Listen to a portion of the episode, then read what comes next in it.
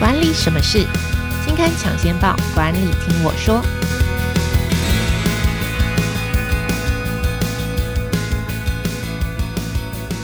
Hello，听众朋友，大家好，我是经理人月刊的文稿主编邵贝萱，我是贝萱，欢迎收听经理人 Podcast 管理什么事单元啊。这个单元每个月会跟听众朋友导读跟分享当期杂志的封面故事或是特别企划，也会邀请编辑团队分享专题制作背后的故事。那今天要来跟大家谈的，我想这个题目大家最近应该会很有感哦，叫做“通膨时代必学涨价的技术”哦。那是经理人月刊四月号的特别企划。那我们今天邀请的是经理人月刊的采访编辑吴美心，我们先请美心来跟大家打个招呼。Hello，听众朋友，大家好，我是经理人月刊采访编辑吴美心，美心。好，讲到涨价，就是我想大家最近都有 很有感啊，就觉得，嗯，鸡蛋也涨，面也就是什么都油也涨，然后好像就是只有薪水涨得比较慢。所以，我们这次要谈涨价的技术，其实我想这个东西困扰很久了，就是不管是从企业来说，或是个人来想，呃，我觉得最困扰的应该是企业方了，就是有时候你就是扛不住成本的压力啊，扛不住成。本压力我就是得涨价，但是我想啊，涨价第一个要面临的就是消费者的抗议哦。但是涨价，因为这次我们要跟大家讲涨价的技术，我想你扛不住成本的压力，你就是得涨价啊。所以还有什么技术可言吗？为什么要特别跟大家讲说，哎，涨价我们还要教大家哦，可以怎么样涨，比较少被消费者骂吗？哦，其实涨价技术这件事情，我觉得它真的就是你会想说，我是不是就是呃，比如说我呃，我成本上涨十块，我就涨十块，我就只能涨啊，不然怎么办呢？对，但其实涨价它里面有很多小技巧在里面。那像我之前去，因为前一阵子麦当劳它的薯条上涨嘛，就是从二十五块涨到二十八元。OK，、嗯、然后那阵子其实大家就在骂，其实你想想看，只有涨三块，大家就骂翻天了。对，可是你就想嘛，二十五元我就是拿二十五元出来，可是二十八元就是得拿三十元出来，哦、就多了一个铜板。对，你就感觉完全不一样。那那时候我就。去麦当劳买，我就发现，哎、欸，他们除了一加一之外，他还推出一个，就是你再加二十五元，就等于是原价，你就可以再买一包薯条。OK，然后我就瞬间觉得说，哦，其实这真的是一个涨价的技巧，就是虽然我涨价，可是我还是可以用一些方法，比如说一加一再用加购的方式，然后去让你用原本的价格买到那个产品，就会瞬间觉得说，哦，好啦，我还 OK，我还可以接受这个方法。涨价的时候，顺便推一点其他的优惠，可能你的心理感受。都会稍微好一点，对，没错。那刚刚提到说，其实涨价呢，企业当然有几个考量。第一个是就是成本上涨嘛，因为成本上涨，那我为了维持原本的利润，所以我必须得涨价。这比较算是被动因应的方法，就是被动因应去进行价格策略上面的调整。那第二个涨价呢，是我推出一个新产品，那我可能就会想要跟它跟我的旧产品有一点区隔，嗯，所以我可能就是会。价格会拉高一点，那这时候呢，它其实就是比较主动的用呃价格策略的方式去彰显出哦，我的新产品其实就是跟我的旧产品它是不一样的。那我相信企业比较困扰的当然是前面的，就是我今天我就是。一一间面店啊，然后或是我是就是一间粥店啊，我要涨价，我该怎么办？那我想听众朋友们呢，可能都会有一个很印象深刻的例子，就是前阵子 台南的那个知名老店阿唐鲜粥，就大家猛刷一星复评，然后甚至引起了咸粥一碗到底该卖多少钱的这个争论。对，没错，就是他在脸书公告说，哎，我的鱼皮粥啊，然后我的。呃，是木鱼粥可能要涨十元到二十元不等，然后结果就激起网友非常广大的讨论，就说到底一碗粥要卖多少钱？然后还有人把它就是跟别的粥都拿出来比，说为什么就是其他家都没有涨，就只有你涨？对，那其实当时那个争论是就是很就是我相信大家听众朋友可能都有印象，这次再次把它拿出来讲，有点不好意思哦，有点鞭尸的感觉。但是呢，就是其实你就可以看到说，其实消费呃企业要涨价，第一个要顾。顾虑的就是消费者的观感，到底我的涨价合不合理？那再来第二个呢，其实是企业你要涨价的时候，其实你要去观察竞争对手的动向哦。譬如说，像去年底，大概去年十一月的时候吧，像胡须庄卤肉饭，然后还有一些连锁的早餐店业者，他们要涨价，其实是被就是有呃政府把它挡下来，就可能请他们喝杯茶，请他们延后动涨。所以其实竞争对手他也会去观望说。当有人，我们同业有人要宣布涨价的时候，消费者还有呃，就是政府的反应会是怎么样？那所以其实涨价它涉及两个层面，一个是消费者，一个是竞争对手。那这些都是我们在涨价的时候必须得考量的。OK，所以其实说涨价，你听起来好像很简单，成本成本涨了我就涨啊。其实不是，你要看看消费者是不是引起一片骂声，可能消费者的观感，然后还有竞争对手，然后有时候你涨了，别的人一起涨，是不是有联合涨价的嫌疑？对，可能到时候政府就会出手干预了。那这个是最大的两个你需要去观察的对象。那其他刚刚还有。刚刚美心提到的一些，就比方说你在涨价的时候，为了减少这些消费者坏的观感，是不是多做一点其他的优惠啦？啊，等等。好，那好，那我们再来接下来进一步来跟大家介绍，就是好，我知道其实涨价不是只是成本加上去这么简单。那我有，我们这次讲通膨时代必学的涨价技术，肯定是有一些方法，就是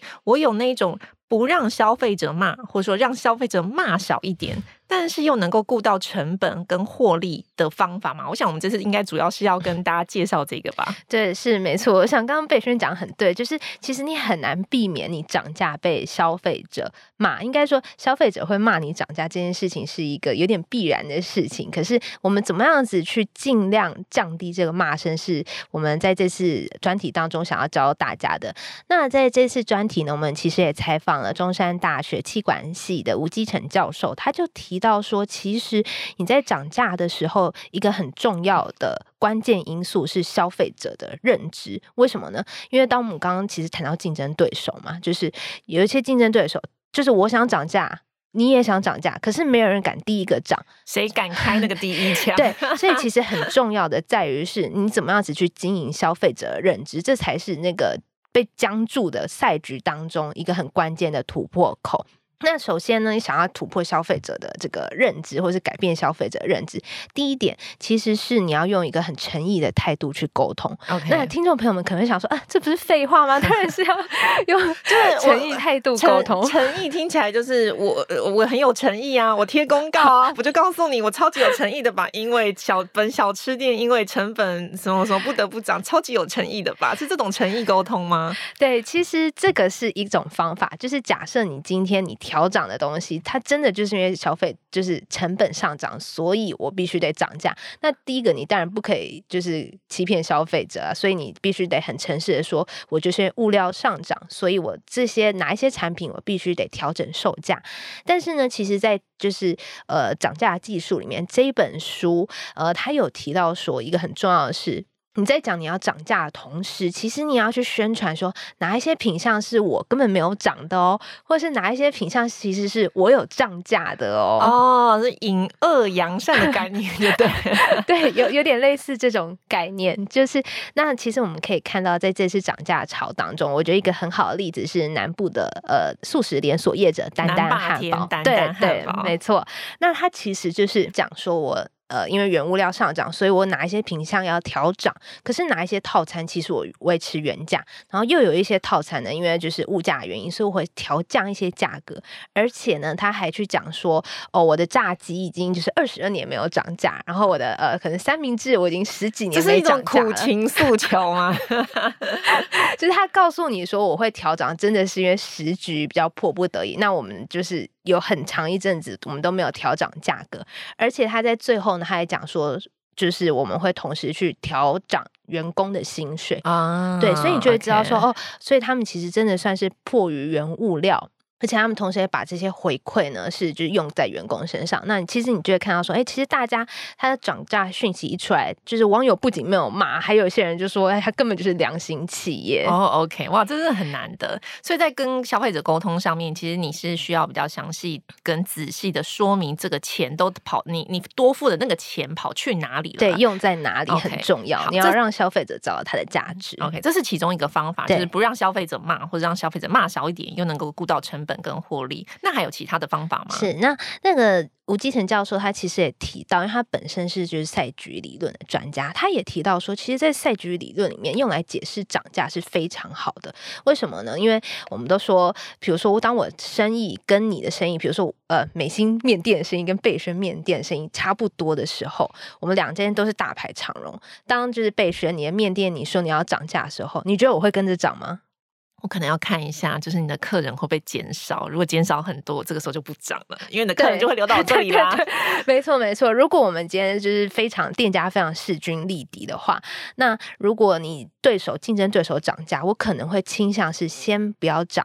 先就是偷偷吸收一些你的客人，然后或者是我会延后涨价时间，我想要去多争取一些这个竞争优势，价格上的竞争优势这样。然后第二个，那如果说今天我们是就是生意差很多，比如说我的生意就是非常的冷清啊，很惨淡，可是贝萱的生意就是每天都是非常多人在排队。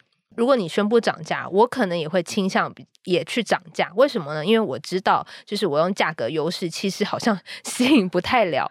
就是客户，oh, okay, 嗯，嗯，然后如果我还持续不涨价的话，其实我就只是一直让自己吸收成本而已。OK，所以涨价的时间点很重要，而且涨价时间点这个重不重要，有有一个部分是要看竞争对手的。是是是，没错。OK，然后再来第三点的话，其实是有提到说，在产品，比如说我们。涨价的时候，我们可能会常常看到，比如说像洗洗发精啊，在通路的时候，我们都会看到洗发精，你要呃涨价的时候，它可能会推出一个全新包装嘛。嗯，OK，对，这个其实也是一个涨价手法，因为比如说像洗发精，然后或是呃民生用品、民生用品之类，就是大家对于价格敏感度比较高的产品，那你一涨价，它可能就会。就是去买别牌，所以这时候大部分厂商会让就是旧的产品跟新的产品一起存在一段时间，然后给予新的产品一些优惠，然后去观察说，OK，呃，它新的产品确实卖得动的时候，我再慢慢淘汰旧的产品，所以它其实是一个波动式涨价的概念。OK，所以就是可能一些价格敏感度比较高的产品，我用波段式，我用波段式，我可能推新产品，然后渐渐淘汰旧产品，对的方法，而不是一次就我就马上就把它涨。掉这个感受，嗯，没错。OK，那我们最后还有一个方法要跟大家介绍是，最后一个的话是加购的方法。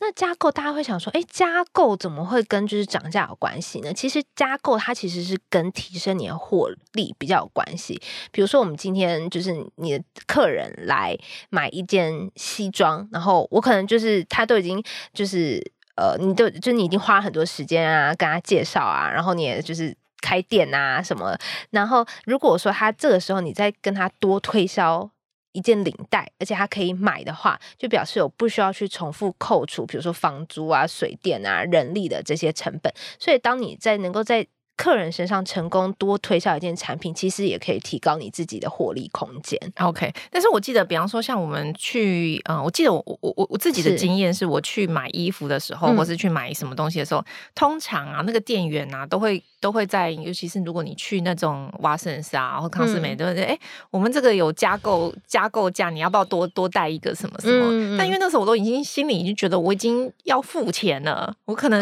比较，哦、除非他真的很优惠啦。对，这次我们在专题当中其实也有提到，就是当你想要成功去推销那个商品的时候，其实最好的推销时间应该是客人在还没有结账之前。OK，就是比如说我在。比如说，我刚刚买一件，我刚刚提到的例子是衬西装嘛，我还在衬试穿西装的时候，那个呃业务就赶快来跟我说，哦，这个领带啊，或者这件裙子啊，哦、也蛮搭的，你要不要试试看配一下？就是他还在犹豫不决的时候，你应该是这个，而不是他准备已经要今天我今天买东西扣打就多少钱的时候，你再推加购价，可能失败的几率会比较高一点。对，所以是他还在对于这个产品有点动心的时候，你赶快跟他说，这些东西这些东西很适合你。这时候它加购的几率比较容易成功。啊 okay, 了解。好，那我们这一次就是刚刚讲到了，呃，就是不让消费者骂或骂少一点的这个四个方法啊。那我们这次除我们这次采访啊，还采访到了餐饮业跟量贩业者都从业蛮久的从业人员哦，就专家。那我想餐饮跟量贩哦，是大家在谈涨价的时候，尤其是价格敏感度，对于那个价格敏感度最高的。所以我们能够来分别跟大家介绍一下，就是像餐饮业的专家，嗯、呃，在讲说，如果我的食材。涨了，然后我不得不涨的时候，有什么样的方法会让消费者心里比较好受一点吗？我们这次采访到的是前王品集团营运长曹元璋，那他同时也是十二锅，就是大家可能很有印象的平价小火锅的创办人。那他就提到说，其实菜就是餐饮要涨价这个问题，是一直一直。以来，他们都很认真在严肃考虑的议题，因为餐饮业本身竞争就非常激烈嘛。那他也提供了两个做法，第一个做法是，当你的食材成本要涨的时候，诶，可能一般经营者可能会想说，那我可能也只能跟着涨。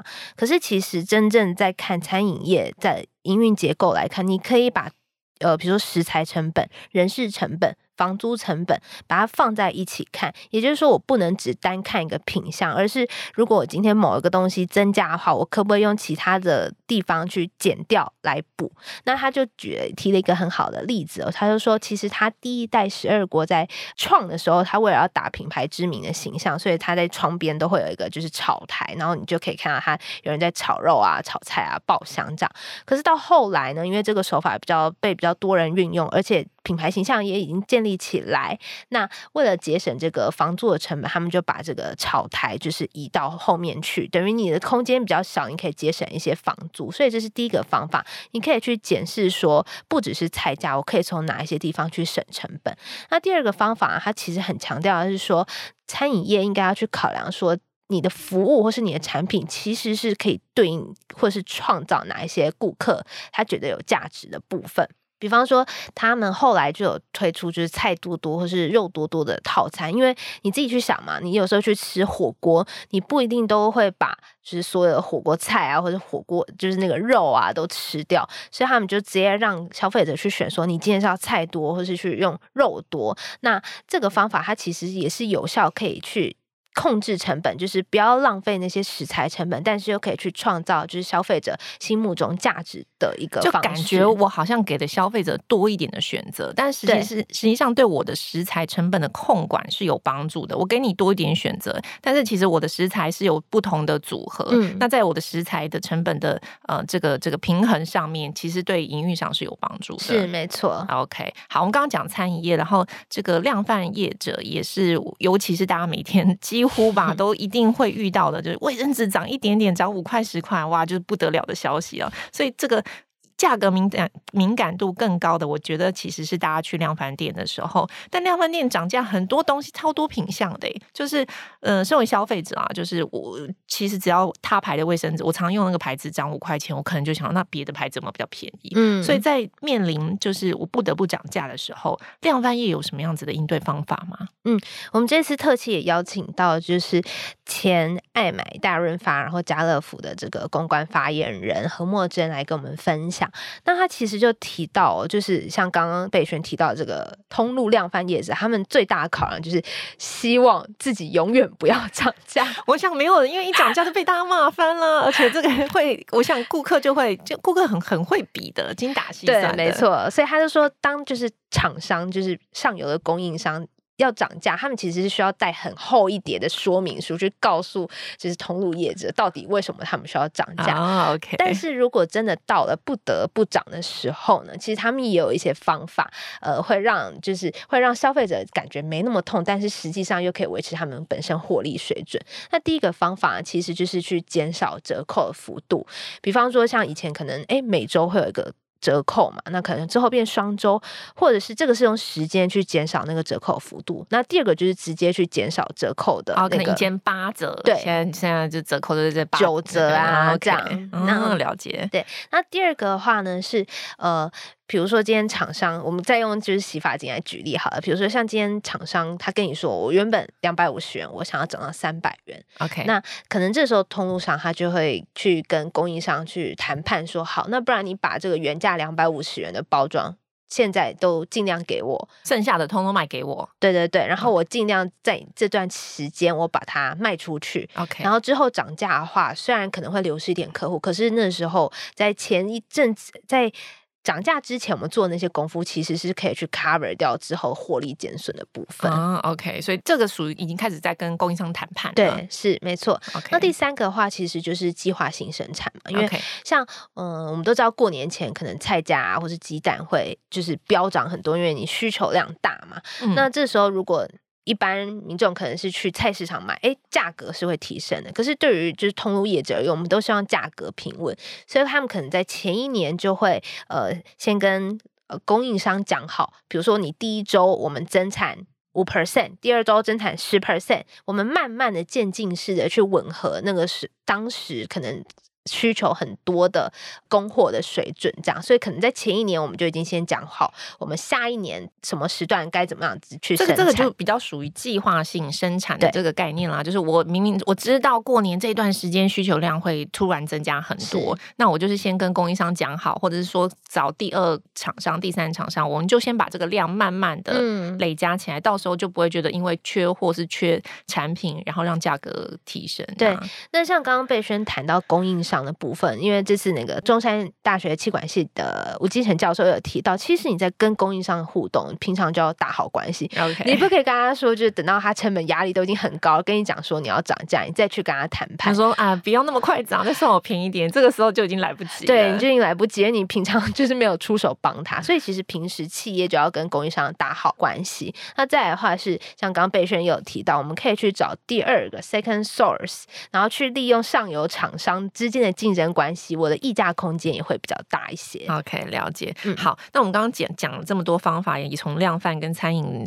这个可以可能可以涨价的方式来介绍。那我最后想要问美心，就 是身为消费者，你心里真的有对？就是任何的涨价不万谈，就是它涨价，你还觉得 帮他叫好、拍手叫好的时候嘛？就是我们介绍这么多方法，好像听起来都蛮有道理，但是真的有可能你涨价，消费者不骂吗？还觉得说你涨太少吗？哦，我自己分享一些个人的经验，但是因为像我们刚刚谈的都是有实体的产品，有实体的呃你可以看到的东西嘛。那我自己觉得涨得非常好的是我自己在上的呃课程.